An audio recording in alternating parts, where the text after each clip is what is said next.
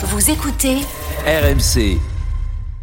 Mais justement, où est-ce qu'il veut aller? C'est toute la question parce que samedi, nos confrères du journal Le Parisien ont annoncé qu'Mbappé avait choisi de rejoindre le Real Madrid l'été prochain.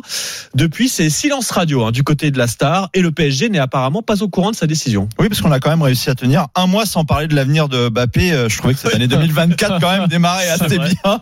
Mais nos confrères du Parisien ont décidé de remettre une petite pièce dans la machine ce week-end. Bon, d'abord, on va rappeler que Kylian Mbappé est depuis le 1er janvier libre de s'engager où bon lui semble à la fin de la saison. Ensuite, il a déjà sur la table une offre de prolongation de la part du PSG notamment. Et puis il manque quelque chose hein, aussi, Charles. Bah, c'est important. bah, c'est c'est que tout simplement, il faudrait que le, le- le joueur euh, annonce d'abord au PSG sa décision. Et oui, voilà, cela a du sens puisque, en fait, Kylian Mbappé a toujours contrôlé son image et sa communication. Et selon RMC Sport, le PSG n'est pas au courant d'un quelconque choix pour Daniel Riolo. Hmm. Cette saga est pourtant très facile à décrypter, notamment du point de vue du clan Mbappé.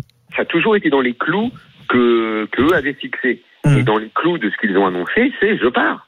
C'est tout. Maintenant, pour moi, la, la seule réserve, c'est si le Real ne veut pas de lui. Si le Real dit, écoute, c'est trop tard, mon coco, euh, on t'a proposé à deux ans, t'es pas venu et tout, maintenant on veut plus parce qu'on a ceci, machin, on a Ouais. plus envie de faire à Londres.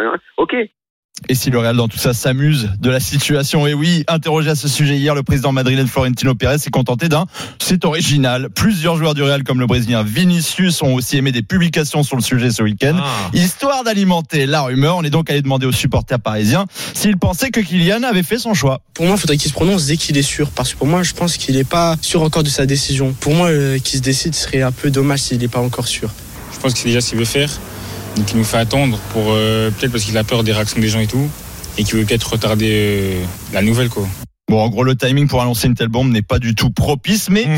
son choix est sans doute déjà fait depuis longtemps, mais ni l'attaquant ni l'homme n'aime qu'on lui dicte le tempo, alors encore moins une période décisive de la saison avec les de- la Ligue des Champions qui arrive. Ben alors oui, il y a le fond, il y a sa décision et puis il y a le, le tempo, la communication. Ça va être passionnant à suivre aussi. C'est impossible à annoncer aujourd'hui, non, Alexandre Ah bah, c'est pas du tout la période il pour pourrait pas ça. dire je pars au Real alors que le PSG pourrait tomber sur le Real euh, en quart ou en On est à 9 demi-finale, jours de la Ligue des Champions, de c'est Ligue des. Champions, voilà, c'est pas possible.